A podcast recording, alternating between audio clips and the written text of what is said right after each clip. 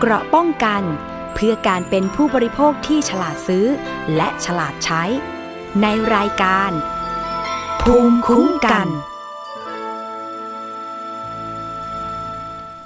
สวัสดีค่ะ คุณผู้ฟังคะขอต้อนรับเข้าสู่รายการภูมิคุ้มกันรายการเพื่อผู้บริโภคนะคะ วันนี้อยู่กับดิฉันชนาทิพไพรพงศ์ค่ะ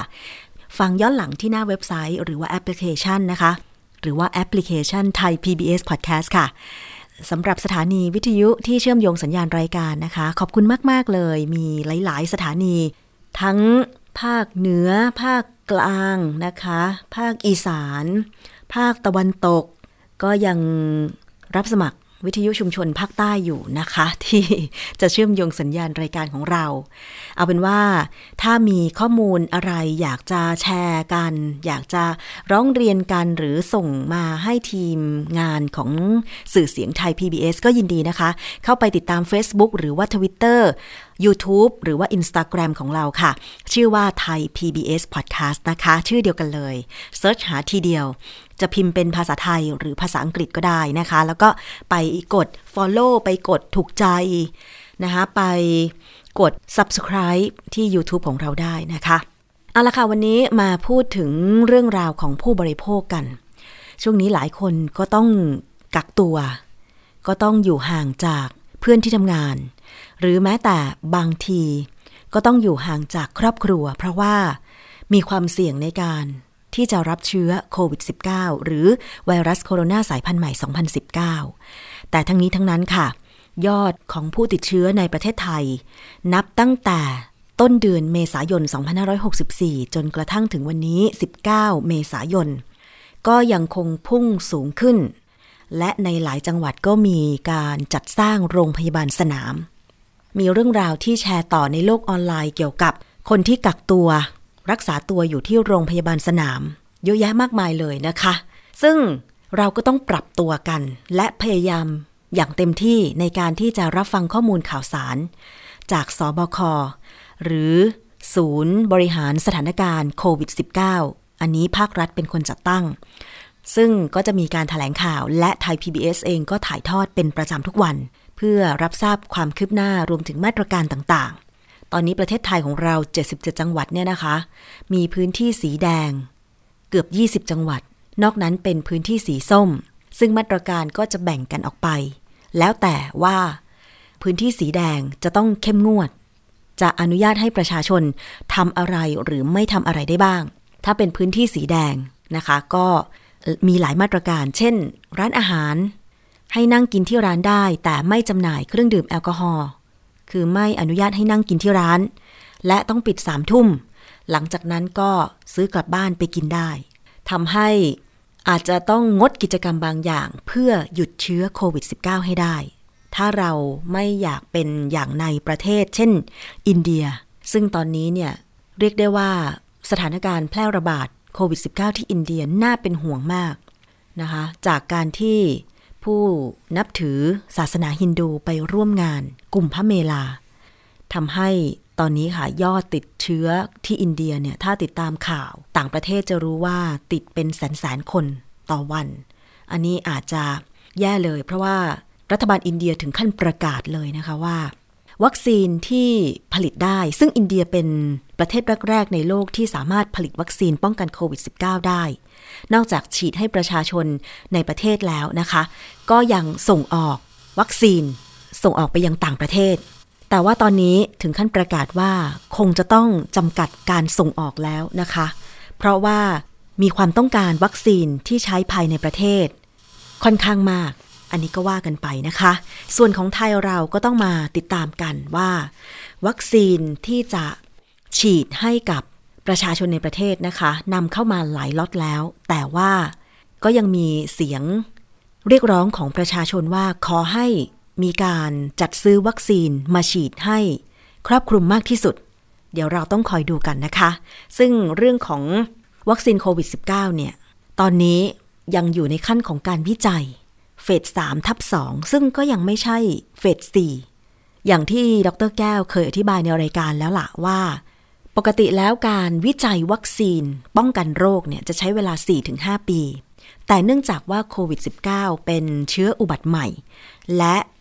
ต้องพยายามเร่งหายาและวัคซีน เพื่อป้องกันและรักษาโรคนี้ จึงมีการอนุญาตฉุกเฉิน ให้ประเทศต่างๆ เมื่อผลิตวัคซีนมาแล้วเนี่ย ก็ขอให้นำมาฉีดก่อน แต่ก็ต้องรอดูหลังฉีดวัคซีนด้วยว่า มีผลกระทบด้านร่างกายแก่ผู้รับวัคซีนอย่างไรบ้าง แต่ทั้งนี้ทั้งนั้นค่ะ ประเทศอย่างออสเตรเลียตอนนี้ เห็นภาพข่าวว่าประชาชนในประเทศ กลับมาใช้ชีวิตเป็นปกติแล้ว โดยไม่ต้องสวมใส่หน้ากาก ผับบาร์ก็สามารถเข้าไปใช้บริการได้ มีผู้ใช้สื่อสังคมออนไลน์คนไทยหลายคน เข้าไปเปรียบเทียบว่ากลับมามองที่บ้านเราล่ะทำไมบ้านเรายังมีการระบาดยังต้องกักตัว ยังต้องใช้ชีวิตแบบเข้มงวดกันอยู่ มีการเปรียบเทียบกัน สะท้อนถึงอะไรหลาย ๆ อย่าง แต่ดิฉันอยากจะต้องข้อสังเกตนะคะว่า ประเทศไทยไม่ใช่เกาะ การระบาด ระลอกสองก็มาจากการลักลอบนำเข้าแรงงานต่างด้าว แต่เปรียบเทียบกับออสเตรเลีย เป็นหมู่เกาะ การจะผ่านพรมแดนแบบลักลอบนั้นเป็นไปได้ยากนะคะ คือด้วยลักษณะของภูมิประเทศที่ต่างกัน นโยบายของการบริหารประเทศก็ต่างกัน วัฒนธรรมก็ต่างกัน ซึ่งออสเตรเลียเนี่ยไม่ใช่ว่าเขาไม่เสียชีวิตนะคะ คุณผู้ฟัง เขาติดเชื้อหลักหมื่นเหมือนกัน หลักแสนเหมือนกัน ก็เสียชีวิตเยอะเหมือนกัน แล้วเขาล็อกดาวน์ประเทศเขาเป็นปีๆแล้วเหมือนกันนะคะ ดิฉันคิดว่าการบริหารจัดการของแต่ละประเทศจะใช้หลักการเดียวกันก็คงไม่ได้ อย่างอังกฤษตอนนี้เนี่ย ด้วยความที่บริษัทผู้ผลิตวัคซีน อยู่ในฝั่งยุโรปทำให้การเจรจาเรื่องของวัคซีนเนี่ย อาจจะเป็นไปได้ง่ายกว่า ประเทศในฝั่งเอเชีย ใช่ไหมคะ เพราะฉะนั้นเนี่ย ตามที่มีข้อมูลเผยมา บอกว่าประเทศบางประเทศ มีการเจรจา ซื้อวัคซีน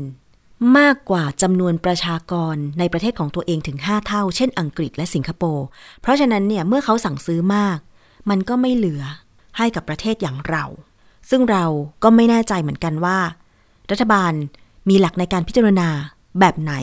ทำให้เราอาจจะจัดซื้อได้ล่าช้ากว่าเขา การบริหารนโยบายของแต่รัฐบาลไม่เหมือนกัน ลักษณะ สภาพแวดล้อมของเราก็ไม่เหมือนกันด้วย เพราะฉะนั้นก็เอาใจช่วยทุกท่าน ไม่ว่าจะเป็นฝั่งรัฐ ฝ่ายค้าน คุณหมอพยาบาล บุคลากรสาธารณสุข แม้แต่พนักงงานขับรถของสถานพยาบาลที่ต้องมีหน้าที่ในการขับรถเพื่อไปรับผู้ป่วยโควิด -19 ตามสถานที่ต่างๆ เพื่อไปส่งยังโรงพยาบาล เขาต้องทำงานหนักมาก ถ้าเราไม่มีหน้าที่ในด้านที่ต้องช่วยเหลือผู้ป่วยโควิด -19 ดีที่สุดคือเราต้องพยายามไม่ทำตัวเองให้เสี่ยงในการติดเชื้อ ใช่ไหมคะคุณผู้ฟัง อันนี้ก็ตั้งเป็นข้อสังเกตแล้ว ถ้าเกิดว่าเราช่วยอะไรกันได้ เราก็น่าจะช่วยกันนะคะ คุณผู้ฟัง อย่างบรรยากาศการจับจ่ายใช้สอยช่วงเนี้ยน่าเห็นใจร้านค้า แต่ก็น่าเห็นใจประชาชนที่ว่าเขาเอง ก็ต้องกักตัว ก็ต้องระมัดระวังตัว การไปจับจ่ายใช้สอยไม่ว่าจะเป็นห้างสรรพสินค้าหรือตลาด ผู้คนก็ไปน้อยลง ส่วนมากตอนนี้ตัวเลขของผู้ซื้อออนไลน์เพิ่มมากขึ้น ที่อีสานเองอย่างเช่นที่จังหวัดอุบลราชธานี ก็มีรายงานว่า การแพร่ระบาดเชื้อโควิด -19 ระลอก 3 นี้เนี่ยทำให้การไปกินข้าวที่ร้านอาหารเนี่ยยอดขายลดลง เพราะว่าคนไม่ออกไปกินข้าวนอกบ้าน ผู้ประกอบการ ร้านอาหารรุ่นใหม่ๆ ได้ปรับตัว เปิดบริการส่งอาหาร Delivery ลดการแพร่ระบาด ก็ทำให้มีคนสั่งซื้อแบบนี้เยอะมากขึ้น ไม่เฉพาะกรุงเทพใช่ไหมคะ ดิฉันคิดว่าในต่างจังหวัดหลาย ๆ จังหวัดเนี่ยที่มีบริการส่งอาหารแบบ Delivery เนี่ย การค้าการขายช่วงนี้ก็ เรียกว่าเงินสะพัดแหละ การขายออนไลน์นะคะ คือมันก็ต้องปรับตัวแหละ ใช่ไหมคะ ทีนี้มาดูเรื่องของมาตรการ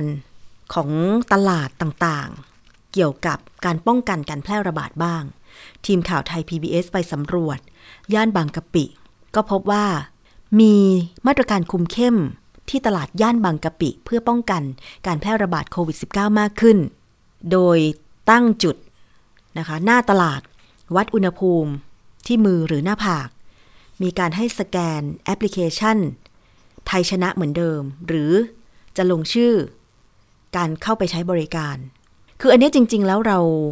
เราอยู่กับการต้องไปลงทะเบียนเวลาเข้าไปตลาดหรือห้างเนี่ยมาเป็นปีๆแล้วเนาะ อย่างเมื่อเย็นวันอาทิตย์ที่ผ่านมาดิฉันเองก็มีโอกาสไปซื้อกับข้าวไปซื้ออาหาร มาแช่ตู้เย็นที่ห้างแห่งหนึ่ง ย่านรามคำแหง ทุกครั้งที่ไปก็ต้องสแกน QR code ของแอปพลิเคชัน ไทยชนะ พอออกมาก็สแกนออก ก็ต้องเป็นแบบนี้อยู่แล้ว เพื่อ ถ้าเกิดว่ามันมีการระบาดภายในพื้นที่นั้น ทางรัฐบาล จะได้ตามตัวเราถูก เพื่อให้เราไปตรวจหาเชื้อ ดิฉันคิดว่าทุกคนต้องทำนะคะ แล้วก็อีกเรื่องหนึ่ง ก็คือการเดินทาง พอ ศบค. ขอความร่วมมือ ประชาชนงดเดินทางหลังสามทุ่ม แต่ไม่ใช่เคอร์ฟิวไม่ใช่การจำกัดเวลาการเข้าออกเคหสถาน แต่ขอให้ มีความร่วมมือ ถ้าไม่จำเป็นก็ควรงดออกจากบ้าน เรื่องของตารางการบินของสายการบินก็เช่นเดียวกันค่ะ ก็มีการขอความร่วมมือสายการบินต่างๆ ที่ตอนนี้เปิดเที่ยวบินแล้วเนี่ย ห้ามบินเส้นทางในประเทศตั้งแต่เวลา 23 นาฬิกาถึง 4 นาฬิกาของวันรุ่งขึ้น และยังมีคำแนะนำว่าสายการบิน ต้องขายตั๋วที่นั่ง เว้นที่นั่ง นายสุทธิพงศ์คงภูลค่ะผู้อำนวยการสำนักงานการบินพลเรือนแห่งประเทศไทย หรือกอพท ได้ออกประกาศเรื่อง แนวปฏิบัติสำหรับผู้ดำเนินการสนามบิน และผู้ดำเนินการเดินอากาศในเส้นทางบินภายในประเทศ ในระหว่างสถานการณ์การระบาดของโควิด -19 โดยกำหนดให้หน่วยงานที่ให้บริการด้านการขนส่งทางอากาศดำเนินการดังนี้ค่ะ นึ่งก็คือขอความร่วมมือ ให้ผู้ดำเนินการเดินอากาศจำกัดการปฏิบัติการบิน ในระหว่างเวลา 23 นาฬิกาถึง 4 นาฬิกาของวันรุ่งขึ้น เพื่อลดผลกระทบที่อาจเกิดขึ้นกับผู้โดยสารในการเดินทางระหว่างสนามบินและที่พักและเพื่อให้สอดคล้องกับบริการขนส่งสาธารณะอื่น ที่ดำเนินการตามข้อกำหนดและข้อปฏิบัติเดียวกัน สองก็คือกรณีมีการยกเลิกหรือรวมเที่ยวบิน ให้แจ้งและดูแลผู้โดยสารอย่างเหมาะสม ตามประกาศกระทรวงคมนาคม เรื่องการคุ้มครองสิทธิผู้โดยสารที่ใช้บริการของสายการบินของไทย ในเส้นทางบินประจำภายในประเทศ พุทธศักราช 2553 3 ก็คือ ให้ผู้ดำเนินการเดินอากาศพิจารณาจัดที่นั่งในเครื่องบินอย่างเหมาะสมกับจำนวนผู้โดยสารในแต่ละเที่ยวบิน โดยคำนึงถึงมาตรการเว้นระยะห่าง เพื่อไม่ให้เกิดความหนาแน่นแออัด ซึ่งจะมีส่วนช่วยป้องกันควบคุมโรค 4. ให้ผู้ดำเนินการสนามบินและผู้ดำเนินการเดินอากาศ เพิ่มความเข้มงวดติดตามดูแลให้ประชาชนผู้มาใช้บริการ ปฏิบัติตามมาตรการ ในระเบียบสำนักงานการบินพลเรือนแห่งประเทศไทย ว่าด้วยแนวทางปฏิบัติในการให้บริการผู้โดยสารสำหรับเส้นทาง งดการบินภายในประเทศในระหว่างสถานการณ์การระบาดของโควิด -19 5 ก็คือให้ผู้ประกอบการสนามบินและผู้ดำเนินการ เดินอากาศ แจ้งผู้โดยสารกรณีเป็นผู้ป่วยยืนยันหรือผู้สัมผัสเสี่ยงสูง ให้งดเดินทาง หากฝ่าฝืนอาจได้รับโทษตามพรบโรคติดต่อ พุทธศักราช 2558 มีผลตั้งแต่ 18 เมษายน 2564 เป็นต้นมา จนกว่าสถานการณ์ดังกล่าวจะสิ้นสุด หรือมีประกาศอื่นใดเพิ่มเติมนะคะ ซึ่งทางผู้อำนวยการของกพทก็ยืนยันว่า ประกาศนี้ กพท ดูจากช่วงเวลาที่มีการบินอยู่ ก็คือช่วง 22 นาฬิกาถึง 4 นาฬิกาของวันรุ่งขึ้นเนี่ย โดยส่วนใหญ่ถ้าเที่ยวบินลงในเวลาเป็นไปตามที่สบคกำหนดก็จะอยู่ช่วงเวลาประมาณ 23 นาฬิกา โดยในช่วงเวลา 22ถึง4นาฬิกาเนี่ย จะมีประมาณ 20 กว่าเที่ยวบิน ที่สุวรรณภูมิมี 8 เที่ยวบินต่อวัน ดอนเมืองมี 11 เที่ยวบินต่อวัน ภูเก็ตมี 4 เที่ยวบินต่อวัน เชียงใหม่มี 1 เที่ยวบินต่อวัน และหาดใหญ่ 2 เที่ยวบินต่อวัน เพราะฉะนั้นเที่ยวบินไหนที่ให้บริการหลังจากนี้เนี่ยนะคะก็ควรจะงด ช้าสุดก็น่าจะเป็น 22นาฬิกาบินภายในประเทศใช้เวลาประมาณ 1 ชั่วโมงนิด ๆ ใช่ไหมคะ ก็ถึงจุดหมายปลายทาง 23นาฬิกาพอดี ส่วนการเว้นระยะห่างที่นั่ง ขณะนี้มีการขอความร่วมมือ และมีการหารือโดยตลอด ซึ่งได้รับความร่วมมือเป็นอย่างดี ขณะนี้อยู่ระหว่างหารือว่าจะขอให้การบรรทุกผู้โดยสารอยู่ที่ร้อยละ 70 ได้หรือไม่ เพราะต้องเข้าใจสายการบินด้วยว่า ได้ทำการขายตั๋วโดยสารไปแล้วส่วนหนึ่ง ส่วนการให้บริการอาหารและเครื่องดื่มบนเครื่องบินขณะนี้ยังไม่ได้มีการประกาศห้าม แต่ตามปกติสายการบินก็จะพิจารณาตามสถานการณ์ค่ะ ซึ่งถ้าจะมีสายการบินในประเทศที่ทำการบินหลังช่วงเวลาที่ขอความร่วมมือก็คือ 23 นาฬิกาของ 4 นาฬิกาของวันรุ่งขึ้นเนี่ย ถ้าได้รับผลกระทบและต้องปรับตารางบินใหม่ เพื่อให้อยู่ได้ในช่วงเวลา ก็ขอความร่วมมือทางภาครัฐ รวมทั้งสิ้น 24 เที่ยวบินนะคะ ก็อย่างที่เรียนไปเมื่อสักครู่ว่ามีเที่ยวบินไหนบ้าง อันนี้ก็ประกาศให้ทราบโดยทั่วกันเผื่อว่า คุณผู้ฟังผู้บริโภคท่านไหนที่ได้ซื้อตั๋วเที่ยวบินในเวลา 22 นาฬิกา ไม่ว่าจะเป็นที่สนามบินสุวรรณภูมิ หรือสนามบินดอนเมือง สนามบินภูเก็ต หรือเชียงใหม่ ตามที่ได้กล่าวไป 24 เที่ยวบินเนี่ย ถ้าสมมุติว่าสายการบินต่างๆ จะให้ความร่วมมือปฏิบัติตาม ก็อาจจะต้องมีการปรับเวลาเที่ยวบิน แต่จริงๆแล้วกพทก็บอกว่าสายการบินต้องแจ้งผู้โดยสารด้วย ผู้โดยสารเองก็ต้องโทรไปเช็คละค่ะว่า ตารางบินที่จองไป หลังสี่ทุ่มห้าทุ่มเนี่ยมีการปรับไหม ถ้าปรับจะให้บินไฟล์ไหนนะคะ อันนี้ก็ต้องติดต่อกับสายการบิน และที่สำคัญก็คือว่า ถ้าจะมีการยุบรวมเที่ยวบินเนี่ยก็ต้องมีการดูแลผู้โดยสาร อันนี้ทางกพทกำชับมาแล้ว ว่าสายการบินต้องดูแลผู้โดยสาร อย่าให้เกิดปัญหาว่ายุบรวมเที่ยวบิน ไม่แจ้ง แล้วก็ต้องให้รอสองชั่วโมงสามชั่วโมงห้าชั่วโมง อย่างกรณีล่าสุดที่มีผู้โดยสารท่านหนึ่งนะคะ ที่ถูกบันทึกคลิปว่า หัวเสียอย่างมาก เมื่อสายการบิน บินล่าช้าถึง 6 ชั่วโมง โดยไม่แจ้งอะไรเลย กรณีแบบนี้มันเป็นหน้าที่ความรับผิดชอบของสายการบิน ว่าถ้าเที่ยวบินล่าช้าจากที่ซื้อตั๋วเนี่ยสองชั่วโมง ต้องดูแลให้ หาอาหารเครื่องดื่มบริการ 3 ชั่วโมง 4 ชั่วโมง อันเนี้ยต้องให้ทางเลือกผู้โดยสารแล้วล่ะว่า จะรับเงินคืน หรือจะเปลี่ยนเที่ยวบินอื่น สายการบินอื่น ก็ต้องคอยจัดหาให้ผู้โดยสาร อันนี้เขามีกฎของเขาอยู่นะคะ เรื่องการคุ้มครองสิทธิผู้โดยสาร ที่ใช้บริการสายการบินของไทย ในเส้นทางบินประจำภายในประเทศ พุทธศักราช 2553 ซึ่งถ้าเกิดว่าผู้โดยสารท่านไหน ได้รับผลกระทบจากการ ปรับตารางเที่ยวบิน เที่ยวบินล่าช้าไม่ได้รับการดูแลหรือไม่ได้รับการชดเชย ก็สามารถแจ้งไปได้นะคะที่สำนักงานการบินพลเรือนแห่งประเทศไทย หรือกอพทอันนี้จะเป็นหน่วยงานกลางที่มีส่วนในการที่จะดำเนินการเพื่อช่วยเหลือผู้โดยสารนะคะ เพราะว่าเป็นหน่วยงานที่กำกับดูแล การบินเชิงพาณิชย์อยู่แล้วนะคะ คุณผู้ฟัง อีกเรื่องหนึ่งค่ะ มาดูกันที่วัคซีนโควิด -19 กันบ้างนะคะ แล้วก็เรื่องของการตรวจหาเชื้อโควิด -19 แบบ rapid test นะคะ กระทรวงสาธารณสุขค่ะ ยืนยันว่าวัคซีนของซิโนแวคมีประสิทธิภาพ ต้านเชื้อโควิด -19 ได้ โดยเมื่อฉีดครบ 2 โดสแล้ว และหากตรวจภูมิคุ้มกัน ต้องทำด้วยวิธีเฉพาะ ขณะที่กรมวิทยาศาสตร์การแพทย์กำลังจับตาสายพันธุ์กลายพันธุ์ ที่มีการระบาดอยู่หลายตัวในหลายประเทศนะคะ นายแพทย์สุภกิจสิริลักษณ์ อธิบดีกรมวิทยาศาสตร์การแพทย์ค่ะ เปิดเผยว่าจากกรณีที่มีการเผยแพร่ ทางสื่อสังคมออนไลน์ ที่มีผู้รับวัคซีนของซิโนแวคครบ 2 เข็ม แล้วตรวจหาภูมิคุ้มกัน ด้วยชุดตรวจไวหรือ rapid test แล้วไม่พบภูมิคุ้มกันขึ้นนั้น ขอชี้แจงว่า การตรวจหาภูมิคุ้มกันด้วย rapid test แล้วไม่มีภูมิคุ้มกันขึ้น ไม่ใช่เรื่องแปลก โดยยกตัวอย่างของนายสาธิตปิตุเตชะ รัฐมนตรีช่วยว่าการกระทรวงสาธารณสุข ที่รับการฉีดวัคซีนซิโนแวคเออขออภัยค่ะ ที่รับการฉีดวัคซีน ของยี่ห้อซิโนแวคครบ 2 เข็มแล้ว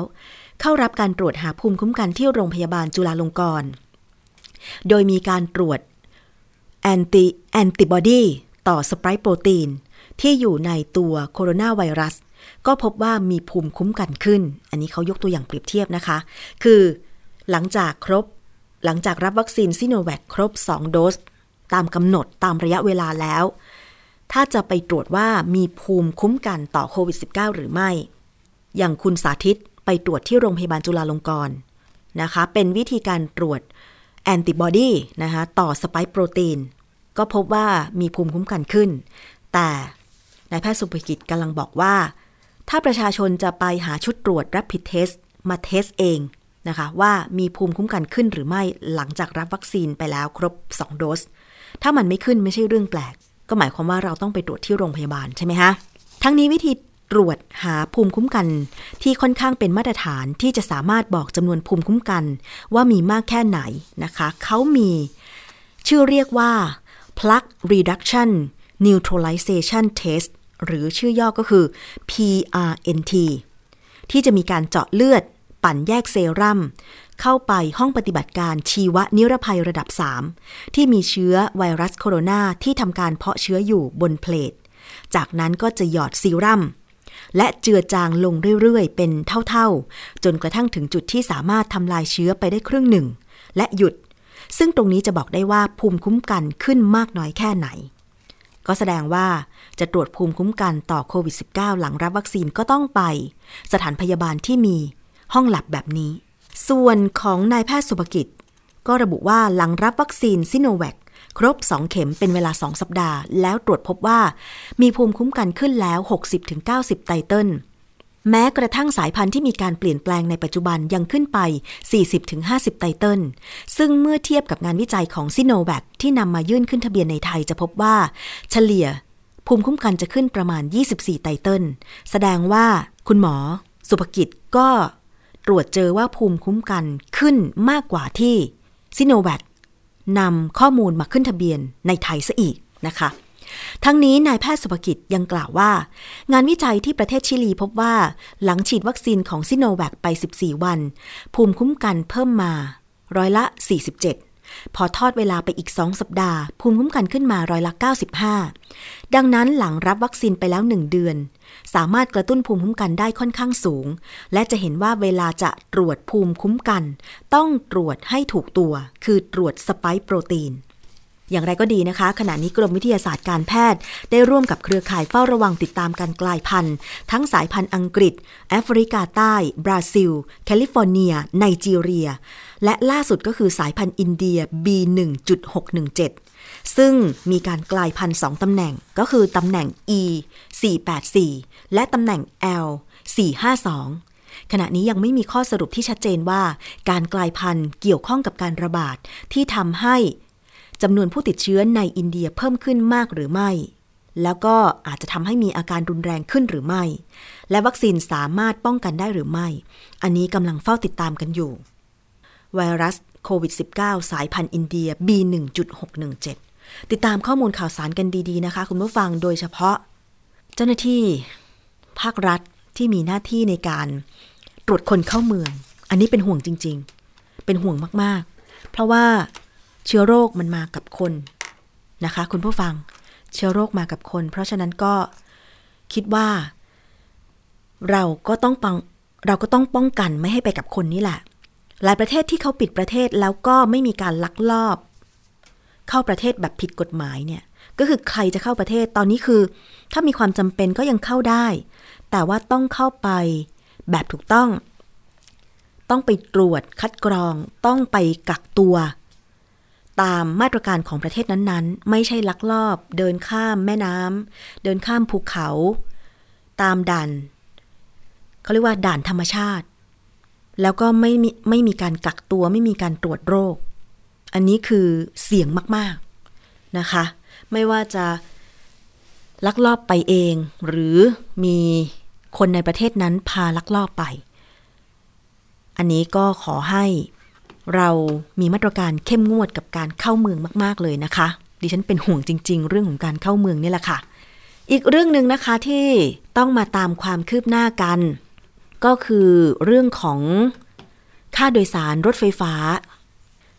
ที่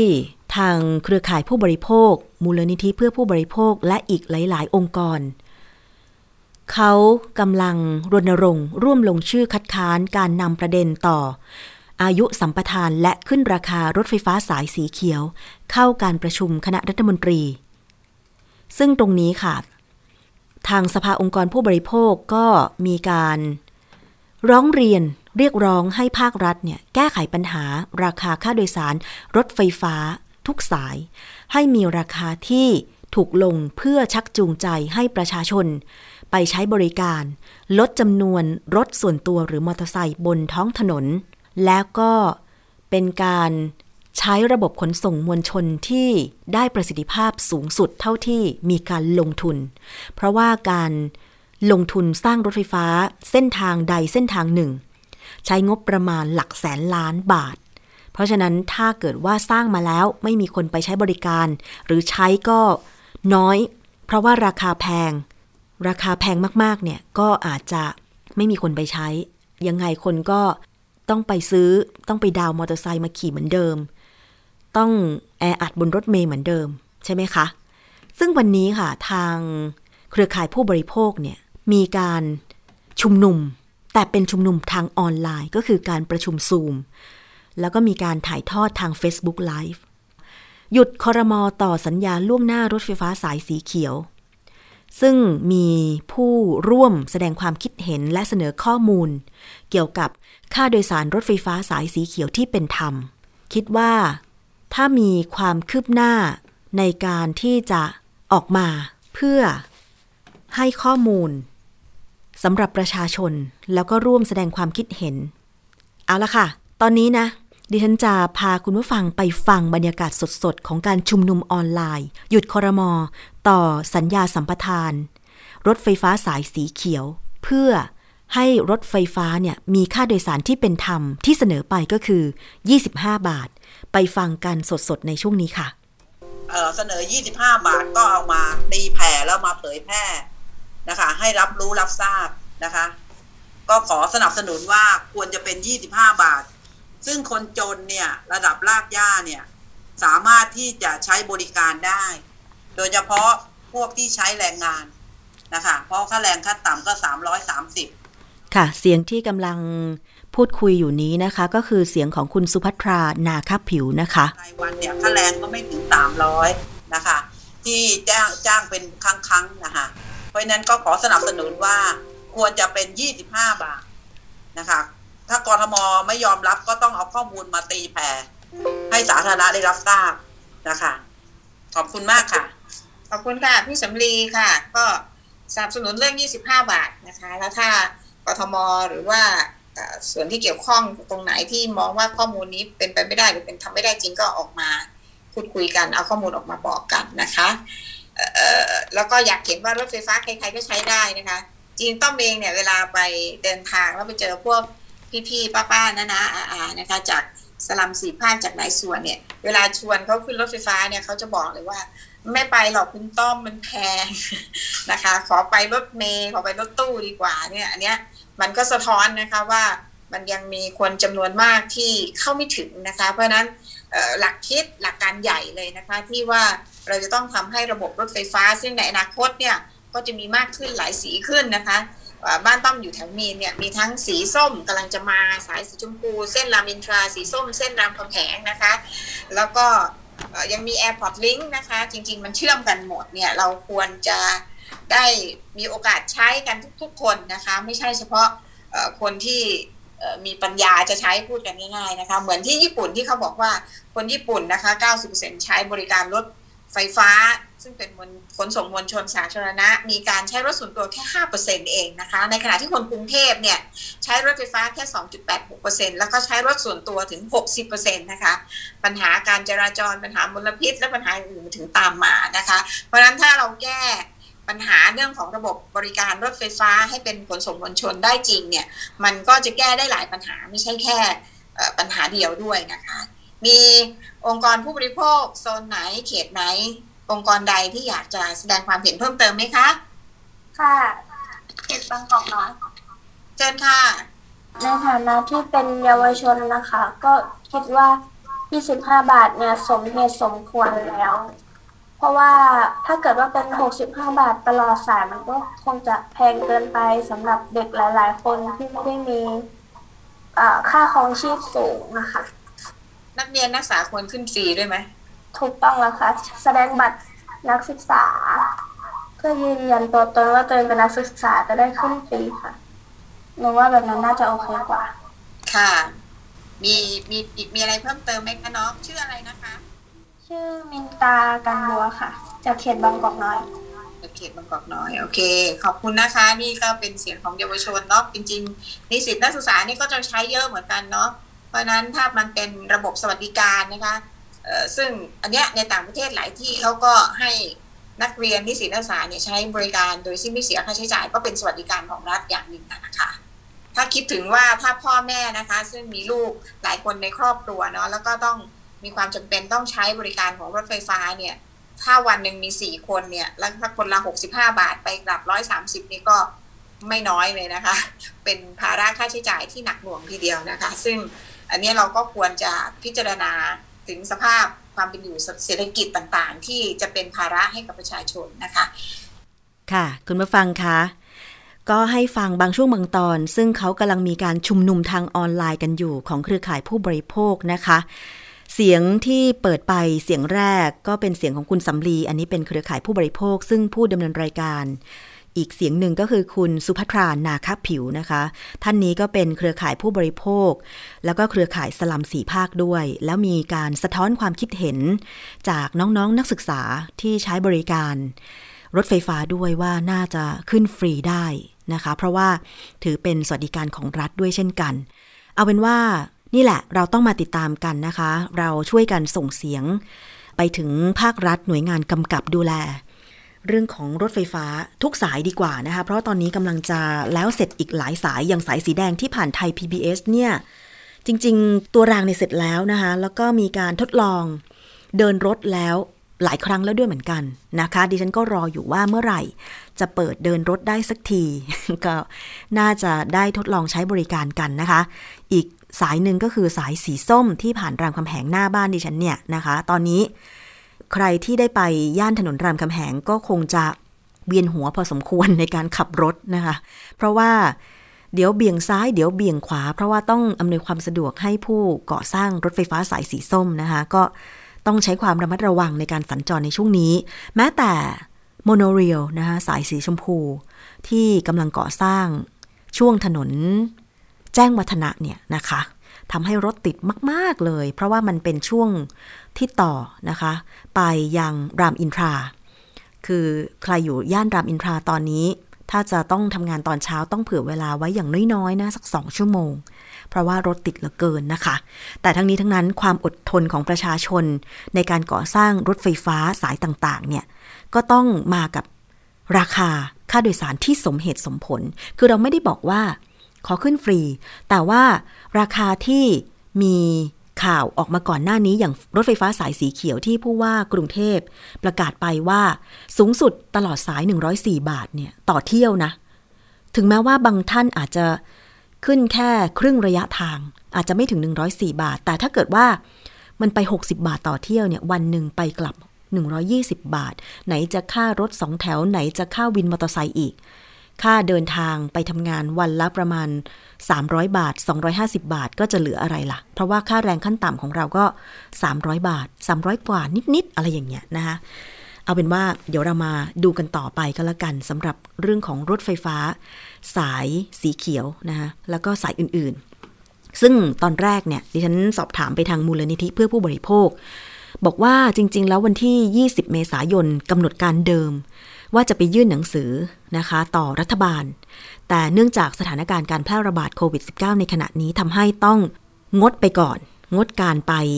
ยื่นหนังสือไปก่อน รอให้สถานการณ์มันซาบลงไปกว่านี้นะคะ ก็อาจจะได้ไปยื่นหนังสือกัน อีกเรื่องหนึ่งของรถไฟฟ้าเออไม่ใช่รถไฟฟ้าสิ รถโดยสารสาธารณะค่ะ คุณผู้ฟังที่มีข่าวกันไปเมื่อช่วงสงกรานต์ที่ผ่านมาก็คืออุบัติเหตุ รถทัวร์ ไฟไหม้มีผู้เสียชีวิตถึง 5 คนนะคะใครจำเหตุการณ์นี้ได้ เหตุการณ์เกิดขึ้นกลางดึกวันที่ 13 เมษายนนะคะ คุณคงศักดิ์ชื่นไกรลาดค่ะ ผู้ประสานงานโครงการ ขนส่งมวลชนที่ปลอดภัยและเป็นธรรม มูลนิธิเพื่อผู้บริโภคนะคะ ได้กล่าวถึงกรณีนี้ว่า ปัญหาอุบัติเหตุรถทัวร์โดยสารไฟไหม้ลักษณะนี้เนี่ยก็เคยเกิดขึ้นมาหลายครั้ง และแต่ละครั้งนำมาซึ่งความสูญเสียต่อชีวิตและทรัพย์สินอย่างประเมินค่าไม่ได้ อุบัติเหตุหลายครั้งเป็นบทเรียนที่เกิดขึ้น เกิดขึ้นซ้ำซากบนความเสียหายที่ควรจะป้องกันได้ เนื่องจากรถโดยสารประจำทาง เป็นบริการขนส่งมวลชน ที่รัฐต้องมีหน้าที่กำกับดูแล คุณภาพมาตรฐานและความปลอดภัยให้ผู้บริโภคที่ใช้บริการได้ นอกจากนี้นะคะ ยังพบปัญหาที่ตามมาจากอุบัติเหตุทุกครั้งก็คือ ปัญหาการชดเชยเยียวยาความเสียหายที่ล่าช้า และไม่เป็นธรรม หลายกรณีกลายเป็นคดีความฟ้องร้องต่อศาลเพราะสิทธิผู้บริโภคถูกละเลย ทั้งที่ผู้บริโภคทุกคนมีสิทธิ์ได้รับความคุ้มครอง ตามพระราชบัญญัติคุ้มครองผู้บริโภค พุทธศักราช 2522 นะคะ ซึ่งกรณีผู้เสียชีวิตจากอุบัติเหตุรถทัวร์ไฟไหม้เนี่ย นะคะ มีสิทธิ์ได้รับความคุ้มครองจากประกันภัยภาคบังคับ หรือพรบรถนะคะ เป็นเงิน 5 0 0แสนบาท และถ้าบริษัทรถทัวร์นั้นมีประกันภัยภาคสมัครใจนะคะ ก็จะต้องได้รับการชดเชยเป็นเงินอีก 5 0 0แสนบาท และการประกันการประกันภัยอุบัติเหตุส่วนบุคคลอีก 1 0 0 0 0แสนบาท รวมเป็นเงินทั้งสิ้น ผู้ที่เสียชีวิตจากกรณีอุบัติเหตุรถทัวร์ไฟไหม้ต้องได้รับการชดเชย เป็นเงิน1ล้าน1แสนบาทต่อราย ขณะที่ผู้บาดเจ็บก็มีสิทธิ์ตามประกันภาคบังคับ หรือพรบรถ แบ่งเป็นค่ารักษาพยาบาลตามจริงไม่เกิน 80,000 บาทนะคะ ในกรณีนอนรักษาตัวในโรงพยาบาลเป็นผู้ป่วยใน จะจ่ายค่าชดเชย 200 บาทต่อวัน สูงสุดไม่เกิน 20 วัน แต่หาก มีอาการบาดเจ็บรุนแรง เกินวงเงินประกันภัยภาคบังคับ ผู้บาดเจ็บแต่ละรายยังมีสิทธิ์ได้รับความคุ้มครองจากประกันภัยภาคสมัครใจ รถโดยสารคันที่เกิดเหตุเพิ่มขึ้นอีกด้วย อันนี้ก็คือสิทธิ์ของผู้โดยสารที่ได้รับ พรุ่งนี้ค่ะ ดิฉันจะคุยกับคุณคงศักดิ์ชื่นไกรลาดถึงสิทธิ์อื่น ๆ ของผู้โดยสารรถ ทัวร์หรือรถโดยสารสาธารณะที่เกิดอุบัติเหตุว่าต้องได้รับความคุ้มครองอะไรบ้าง และภาครัฐที่มีหน้าที่กำกับดูแล จะต้องดูแลเพิ่มเติมอย่างไรนะคะ พรุ่งนี้กลับมาติดตาม ในรายการภูมิคุ้มกันรายการเพื่อผู้บริโภคค่ะ แต่สำหรับช่วงนี้นะคะไปฟังช่วงคิดก่อนเชื่อ ดิฉันคุยกับดรแก้วกังสดานนภัยนักพิษวิทยานำกลับมาให้ฟังอีกครั้งค่ะ ใครที่ตอนนี้ต้องไปซื้อน้ำยาฆ่าเชื้อนะคะหรือจะต้องฆ่าเชื้อโควิด -19 เนี่ย จะเลือกซื้อน้ำยาฆ่าเชื้อชนิดไหนดีกว่ากันในยามที่ต้องอยู่กับโควิด -19 ไปอีกนานไปฟังกันค่ะ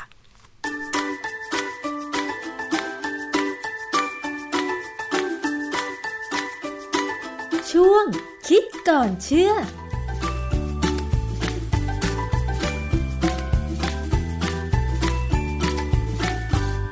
พบกันในช่วงคิดก่อนเชื่อกับดรแก้วกังสดานนภัยนักพิษวิทยากับดิฉันชนาทิพไพรพงศ์นะคะ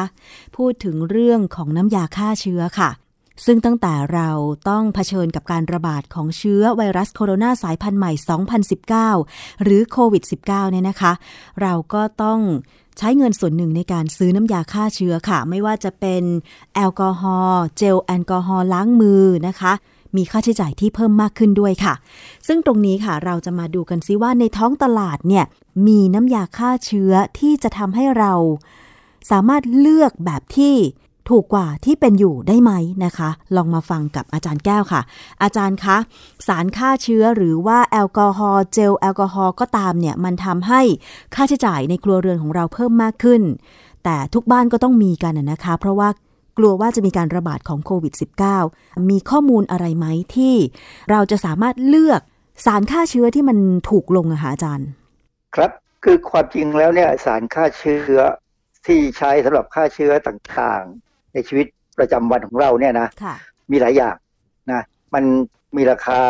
มันขึ้นกับความเหมาะสม ขึ้นกับความสะดวก แล้วขึ้นกับประสิทธิภาพหรือว่าสถานที่นั้นว่าจะเป็นยังไงค่ะคืออย่างถ้าเป็นเครื่องบินเนี่ยนะ เครื่องบินเนี่ยเขาจะใช้ quaternary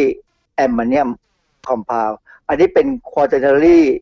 ammonium salt ก็ได้ ใช้คำนี้ก็ได้ คือเป็นเกลือ ไอไอสารกลุ่มเนี้ยมันเป็นสารพิเศษที่ว่าเวลาเขาใช้ไปแล้วเนี่ย มันเกาะติดกับพื้นผิวค่ะเช่นเบาะเก้าอี้อะไรก็ตามเนี่ยมันจะเกาะติดและฆ่าเชื้ออยู่ได้นาน แต่ราคามันก็แพงนะเขาใช้ในเครื่องบิน หรือใช้ในรถ จริง ๆ แล้วในในรถเมล์เนี่ยควรจะต้องใช้พวกนี้อือฮึเพราะว่าอย่างพวกแอลกอฮอล์ทั่วไปที่เราใช้เนี่ย มันระเหยแล้วก็ระเหยไปก็จบค่ะมันฆ่าได้เฉพาะตรงนั้นอืมันไม่เหลือตกค้างเพื่อจะฆ่าต่อ แต่ที่เขาใช้ในเครื่องแต่บินคือมันติดทนกับเบาะนาน แล้วก็มันฆ่าเชื้อได้ต่ออย่างนี้เหรอคะอาจารย์ มันควรจะต้องเป็นอย่างนั้น เพราะเครื่องบินเนี่ยมันบิน เวลาเขาบินยาวเนี่ย มันเป็นหลายชั่วโมงนะเขาต้องให้มันฆ่าได้นานหน่อยอะไรแบบเนี้ยนะ คือมันมีอยู่วันหนึ่งอะฟังดูว่าบริษัทที่เขารับทำความสะอาดเครื่องบินเขาใช้อะไร แล้วก็เข้าตามไปดูเนี่ยปรากฏว่าเขาใช้สารพวกนี้แหละนะฮะซึ่งชาวบ้านไม่ได้ไปซื้อมาใช้ เพราะว่าอาจจะไม่จำเป็นค่ะนะเอ่ออีกอันหนึ่งที่เราอาจจะคุ้นชินก็คือไอ้เจ้าไอ้ยาฆ่าเชื้อที่เป็นสีนี้น้ำตาลเข้มๆอะมันเป็นพวกไอโอโดฟอร์คือพวกไอโอดีนค่ะ อันเนี้ยฆ่าเชื้อได้ดี แต่ สีมันกลิ่นมัน ไม่ค่อยดี อืมกลิ่นฉุนนะฮะเหรอคะอาจารย์โอ้กลิ่นน่าดูเลย เวลาเราเป็นแผลสดเนี่ย เราต้องใช้ตัวนี้ฆ่าเชื้อค่ะ อีกอีกตัวหนึ่งที่เขาแนะนำให้ใช้อย่างเช่นใช้ในเครื่องปรับอากาศตัวหน้ากากแอร์เนี่ยเขาแนะนำให้ใช้ไฮโดรเจนเปอร์ออกไซด์ไฮโดรเจนเปอร์ออกไซด์เนี่ยเป็นสารที่ถามว่าอันตรายไหมอันตรายมากอืมแต่ว่าพอทิ้งไว้พักหนึ่งเนี่ย มันจะแตกตัวกลายเป็น ออกซิเจนกับน้ำซึ่งก็หมดอันตรายค่ะดังนั้นบางแห่งเนี่ยเขาจะใช้ฆ่าฆ่าเชื้อในหน้ากากแอร์นะเพราะ air condition เนี่ยก็จะใช้พวกนี้นะค่ะฮะอีกตัวหนึ่งที่มีการใช้ตามที่ต่างๆ ซึ่งถ้าถ้ามีการใช้แบบเนี่ยคนที่อยู่บริเวณนั้นต้องหนีให้ห่าง คือเขาใช้ฟอร์มาลดีไฮด์อืมได้ยินชื่อฟอร์มาลดีไฮด์เนี่ยมันฆ่า มันใช้ฆ่าได้ทั้งเชื้อราได้ทั้งเชื้อไวรัสแบคทีเรียฆ่าได้เรียบเลย แต่ฟอร์มาลดีไฮด์เนี่ยจริง ๆ แล้วเนี่ย เอ่อมันมีคุณสมบัติอันหนึ่งที่คือเป็นสารก่อมะเร็งได้ค่ะนะฮะเพราะฉะนั้นเวลาใช้เนี่ยจะต้องใช้โดยผู้ชำนาญ แล้วก็ต้องมีการบอกกล่าวคนทั่วไป ดังนั้นประชาชนเนี่ยเราใช้แอลกอฮอล์ค่ะแต่ว่าแอลกอฮอล์มันก็มีที่มีขายในท้องตลาดจริง ๆ ตอนเนี้ยมีสองสองแบบนะเราใช้คำว่าแอลกอฮอล์เนี่ยแอลกอฮอล์เป็นคำกลางๆของสารเคมีกลุ่มหนึ่ง ซึ่งมีโครงสร้างทางเคมีร่วมกันเหมือนกันอย่างหนึ่ง แต่ว่าจริง ๆ แล้วมันเป็นสารคนละตัวกันเยอะแยะหลายตัวค่ะหลายชนิดนะฮะชนิดที่ฆ่าเชื้อและมีการนำมาใช้ในท้องตลาดคือเอทิลแอลกอฮอล์กับโปรพิลแอลกอฮอล์เอทิลแอลกอฮอล์เนี่ยก็คือแอลกอฮอล์ที่อยู่ในเหล้าค่ะอยู่ในเบียร์นะฮะมันจะมีคาร์บอนอะตอมเนี่ยจำนวนคาร์บอนอะตอมเนี่ยสองคาร์บอน อาจารย์แล้วแอลกอฮอล์ที่เราใช้กันอยู่ทุกวันเนี้ยค่ะ เอทิลแอลกอฮอล์กับโพรพิลแอลกอฮอล์เนี่ยค่ะ เหมือนหรือต่างกันยังไงคะโครงสร้างทางเคมีเนี่ยต่างกัน ถ้าเป็นเอทิลแอลกอฮอล์เนี่ยจะมีคาร์บอนสองอะตอม คือสองตัวคาร์บอนสองตัว แต่ถ้าเป็นโปรพิลแอลกอฮอล์เนี่ยจะเป็นคาร์บอนสามตัวค่ะนะฮะซึ่งไอ้ความแตกต่างพวกเนี้ยมันก็ไม่ค่อยมีผลเท่าไหร่ในการฆ่าเชื้อ เขาพิสูจน์กันมาว่ามันฆ่าเชื้อได้ดี เออเวลาเราพูดถึงแอลกอฮอล์เนี่ยเวลาจะใช้ฆ่าเชื้อเนี่ยต้องใช้ความเข้มข้นที่เหมาะสมคือ70%เปอร์เซ็นต์ค่ะ ทั้งสองแบบเลยใช่ไหมแต่ว่าคะอาจารย์ทั้งสองแบบเลย แต่อาจจะเป็น60ถึง80ก็ได้แล้วแต่คือมันมันไม่ตรงเป๊ะเลยเวลาผลิตขายเนี่ยเขาก็จะบอกว่า70%แต่ว่าบางครั้งเขาก็พยายามใส่ให้มันเกินหน่อยนึง เป็น72 73เพราะเพราะว่าบางทีถ้ามันระเหยหายไปเนี่ย ถ้าเกิดไปถูกตรวจจับได้เนี่ย มันจะไม่ผิดถึงกฎหมายเลย เปอร์เซ็นต์มันเอจะอไม่มันถึพองไม่ถึงมากอืมๆอ่าอาจจะเป็นกฎหมาย แต่กฎหมายเขาจริง ๆเขาก็อารมณ์อร่วย ให้ถึง60ถึง80อะไรอย่างเงี้ยนะค่ะซึ่งเพราะฉะนั้นที่ที่ผมพูดตัวเลขตัวเนี้ย เพราะว่าถ้าเราไปซื้อมาซื้อแบบชนิดขวดใหญ่ๆมา แล้วก็เอาเอามามาแบ่งใช้เจือจางเออเอามาเจือจางให้มันเหมาะสมและแบ่งใช้เนี่ย เพราะว่าอะไรเมื่อกี้ผมเข้าไปดูเอ่อราคาที่ขายออนไลน์เนี่ยนะเออถ้าไอโซโปรพิลแอลกอฮอล์เนี่ย ที่เขาขายเนี่ย99.97เปอร์เซ็นต์อืมเกือบร้อยนะค่ะเกือบร้อยเลยหนึ่งลิตรเนี่ย ราคา129บาทค่ะไอ้เจ้าไอโซโปรพิลแอลกอฮอล์เนี่ยมันมีราคาถูกนะ ฆ่าเชื้อดี เอามาปกติเนี่ย ถ้าเป็นสถานที่ราชการหรือสถานที่โรงงานอุตสาหกรรมเนี่ยเขาใช้ตัวนี้แหละ เอามาผสมน้ำให้ได้70%แล้วก็ใช้ฆ่าเชื้อค่ะแต่ปัญหาอย่างหนึ่งคือ มันอาจจะทำให้เราเมาได้คล้ายกับเอทิลแอลกอฮอล์เหมือนกันอืแล้วมันกดสมองและอ่าฮะกดการหายใจ เพราะฉะนั้นคนที่ใช้เนี่ยจะต้องปิดจมูกให้ดี แล้วก็ต้องมีการระบายอากาศมีพัดลมเป่าค่ะพอสมควรนะอย่าให้อากาศมันอยู่กับที่ค่ะนะครับแล้วทุกวันนี้ที่เราซื้อแอลกอฮอล์ฆ่าเชื้อ หรือว่าเจลแอลกอฮอล์ล้างมือมาใช้เนี่ยค่ะ มันเป็นแอลกอฮอล์แบบไหนคะอาจารย์ มันเป็นทั้งสองแบบทั้งไอโซโปรพิลแอลกอฮอล์หรือเป็นเอทิลแอลกอฮอล์ก็ได้อืมเมื่อกี้ผมบอกราคาไอโซโปรพิลแอลกอฮอล์ไปแล้วว่าลิตรหนึ่งประมาณร้อยยี่สิบเก้าบาทค่ะถ้าเป็นเอทิลแอลกอฮอล์เนี่ยลิตรหนึ่งสามร้อยยี่สิบสี่บาท แต่ว่าอันอันสามร้อยยี่สิบสี่บาทนี่เป็นเป็นเกรดที่เป็นเช็คทำเป็นเออน้ำหอมนะค่ะซึ่งเวลาเราใช้ควรจะใช้เกรดนี้แหละ เพราะว่าเกรดนี้จะเป็นเกรดที่ปลอดภัยค่ะนะอันนี้ไอโซโปรพิลแอลกอฮอล์กับเอทิลแอลกอฮอล์เนี่ย ที่บอกแล้วว่าราคามันต่างกันเนี่ยเออความจริงคุณสมบัติมันเท่ากัน ใช้ที่เจ็ดสิบเปอร์เซ็นเนี่ยฆ่าเชื้อได้ดีอืมเออแต่ไอโซโปรพิลแอลกอฮอล์เนี่ยมันจะมีกลิ่นโรงพยาบาลน่ะนึกออกไหมอืมนึกเวลาไม่เราค่อยออกเวลาเราเข้าไปในโรงพยาบาลนะค่ะเราจะได้กลิ่นน้ำยาฆ่าเชื้อค่ะ ซึ่งส่วนใหญ่เนี่ยที่เขาใช้เช็ดโต๊ะเช็ดพื้นเช็ดห้องต่างๆ เนี่ยมักจะเป็นไอโซโปรพิลแอลกอฮอล์ซึ่งมีกลิ่น กลิ่นสะอาดแบบโรงพยาบาล แต่บางคนบอกว่ามันเหม็นเหมือนกันค่ะ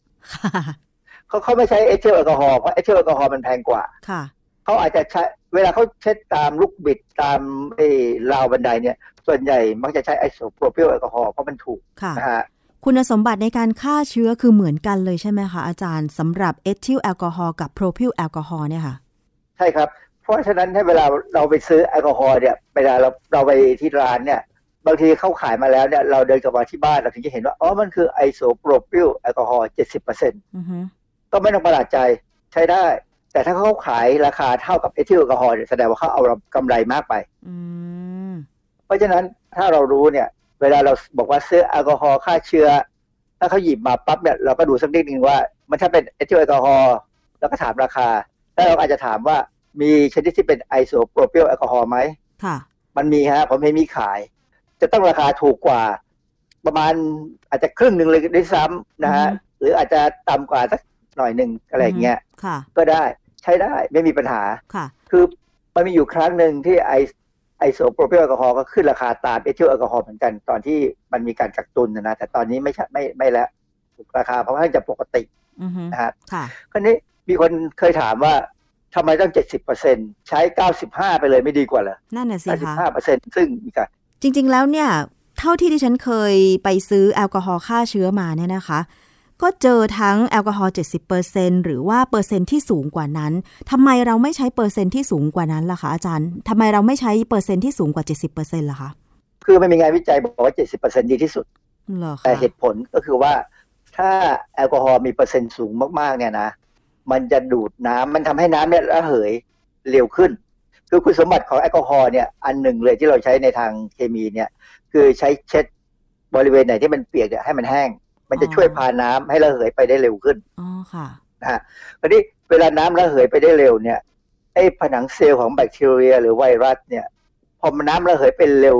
กว่าปกติเนี่ยมันจะทำให้บริเวณนั้นกลายเป็นเกราะ คือมันจะแข็งค่ะโปรตีนจะเสียสภาพและกลายเป็นเกราะ แล้วไม่สามารถจะฆ่า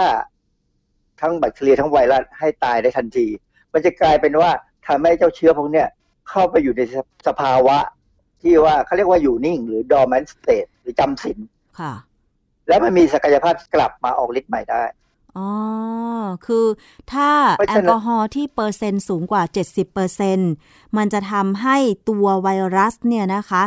เรียกว่าแข็งอย่างนั้นได้ไหม คือมันแข็งไปชั่วขณะ แล้วมันก็มีโอกาสฟื้นคืนชีพมา เพื่อที่จะเข้าไปในร่างกายของเราถูกไหมอาจารย์ คือคือมันไม่ได้แข็งเหมือนอยู่ใน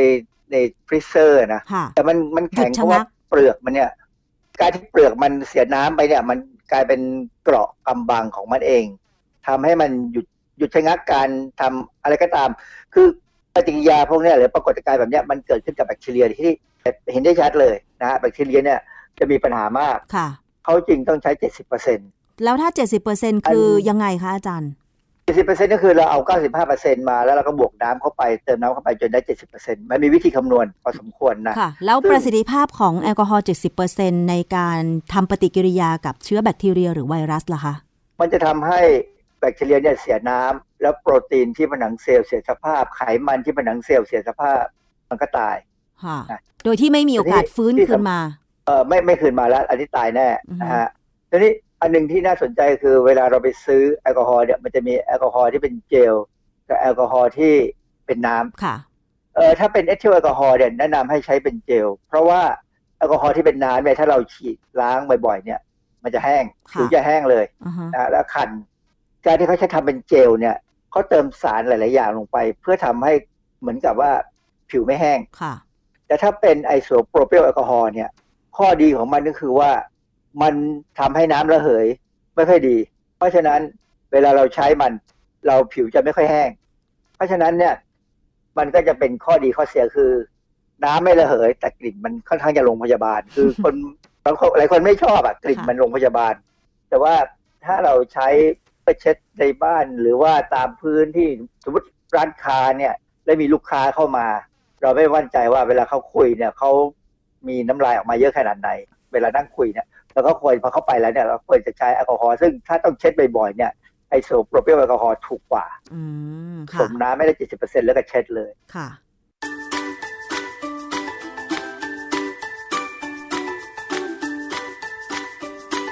ช่วงคิดก่อนเชื่อ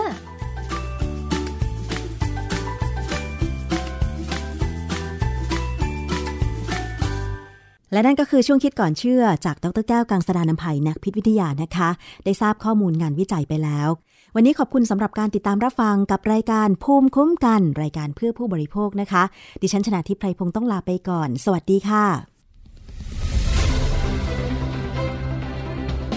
ติดตามรายการได้ที่ www.thaipbspodcast.com แอปพลิเคชัน Thai PBS Podcast หรือฟังผ่านแอปพลิเคชัน Podcast ของ iOS Google Podcast Android Podbean SoundCloud และ Spotify ติดตามความเคลื่อนไหวของรายการและแสดงความคิดเห็น โดยกดถูกใจที่ facebook.com/thaipbspodcast